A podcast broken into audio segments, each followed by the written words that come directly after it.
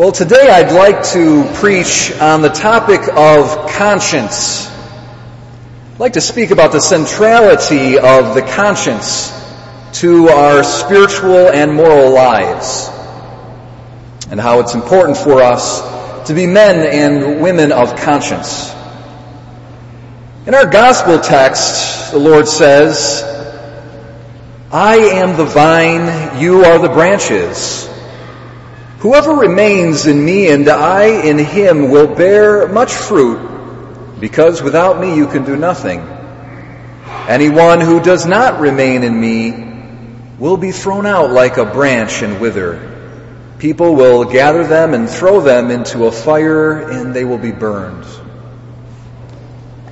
In this passage, our Lord is speaking about the importance of remaining in His grace through the sacrament of baptism, we are, as it were, engrafted into Christ like a branch into a living vine.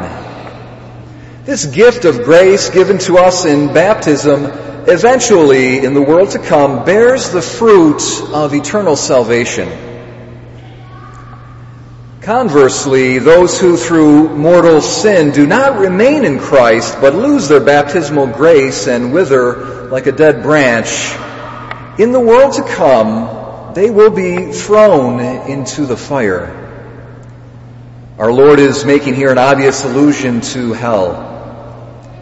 So whether we go to heaven or hell depends on whether or not we live and die in God's grace.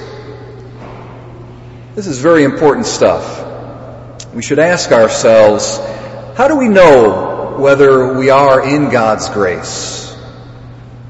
Well, there are a number of signs that we can look for to know this, but the most important one is the sign of a testimony of a good conscience. Are you aware of having committed any serious sins that you have not brought to the sacrament of confession? If your conscience is free and unburdened in regard to serious sin, then you can have confidence that you are in a state of grace. And we see this in our second reading where St. John tells us, Beloved, if our hearts do not condemn us, we have confidence in God. St. John is talking here about our conscience. A little before this, he says, Children, let us love, not in word or speech, but in deed and truth. Now this is how we shall know that we belong to the truth and reassure our hearts before Him. Notice the last part of this phrase. This is how we shall reassure our hearts before Him. Again, what we are dealing with here is the conscience. And note those last four words, our hearts before Him. Yes, our hearts before Him, before God.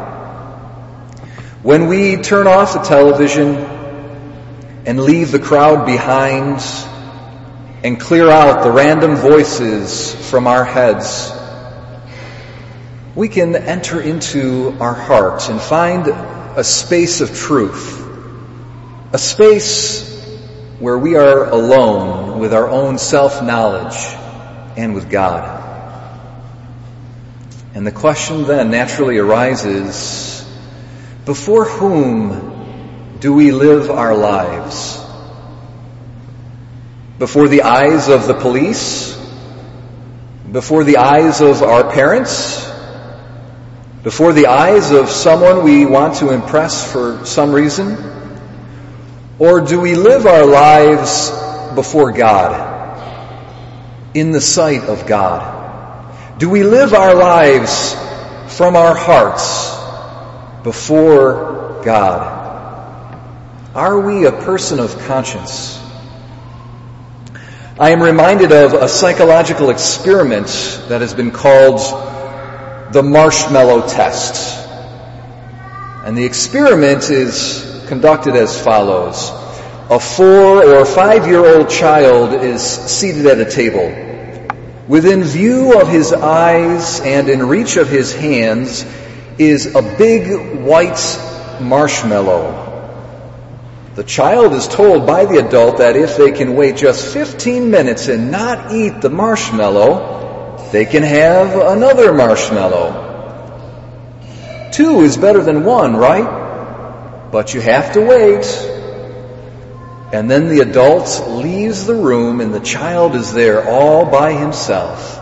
And there's no adult watching him.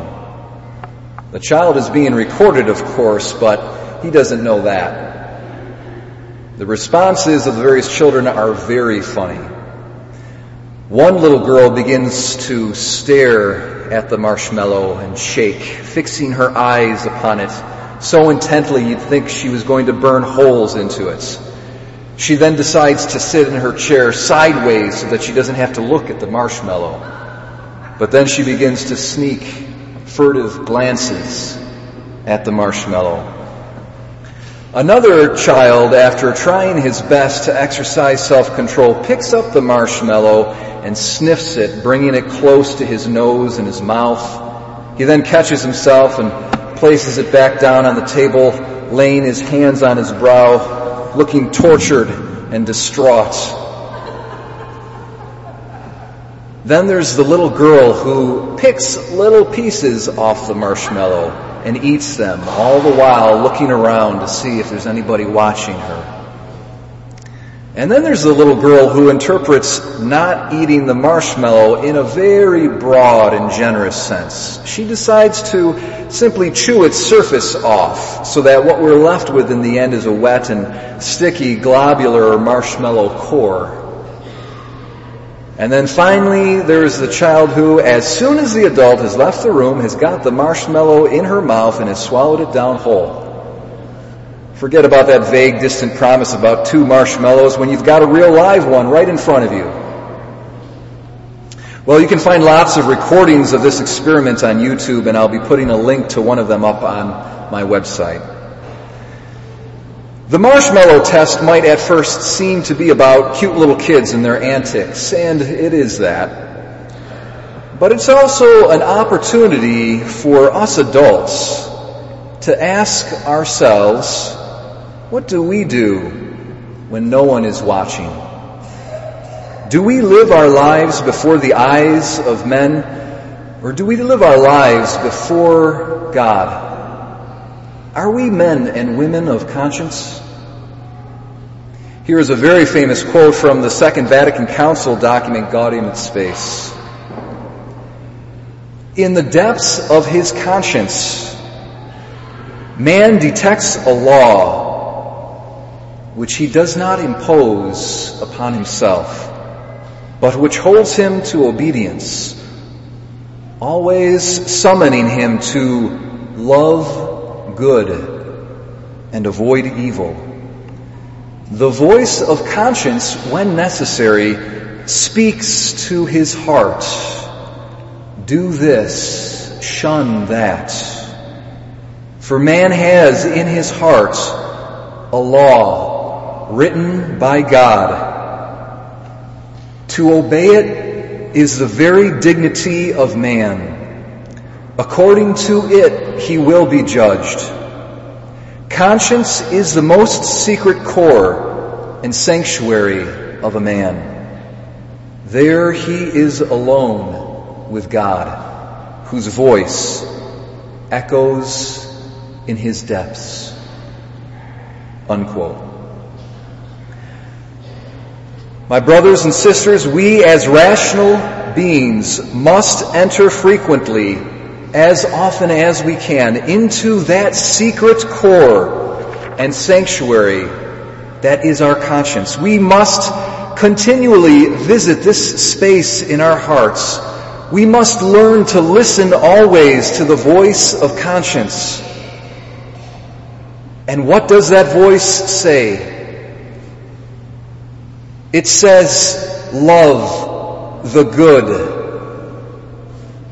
now what exactly is good? Our conscience might not always get right, and this is why we need to form our conscience through efforts and reflection and discussion and study. Nonetheless, the one thing our conscience will always get right is that we must love and do what is good. We can't ignore our conscience. We can distance ourselves by a myriad of external activities so as to not have to pay attention to its voice. We can even suppress the voice of our conscience. But the one thing we can never do is make our conscience tell us to love what is evil and what is wrong. Our conscience will always tell us to love the good. Conscience is the place within our hearts where we learn how to fall in love with the moral good. Now, I began this homily with our gospel text in which we heard about the importance of remaining in God's grace and about heaven and hell. The fear of hell and the desire for the rewards of heaven really are legitimate motives in the moral life. But they are not the highest motives. The highest motive for doing what is morally good is the love of what is morally good. If we truly love the moral good for its own sake, simply because it is intrinsically lovable, we have the love of God in our hearts, and we are in His grace. And it is our conscience that teaches us to love the good. This is why we need to live our lives as men and women of conscience, always listening to its voice, and day by day falling more and more in love with what is good. In this way, we will remain in God's grace and thereby prove to be branches of Christ, the true vine.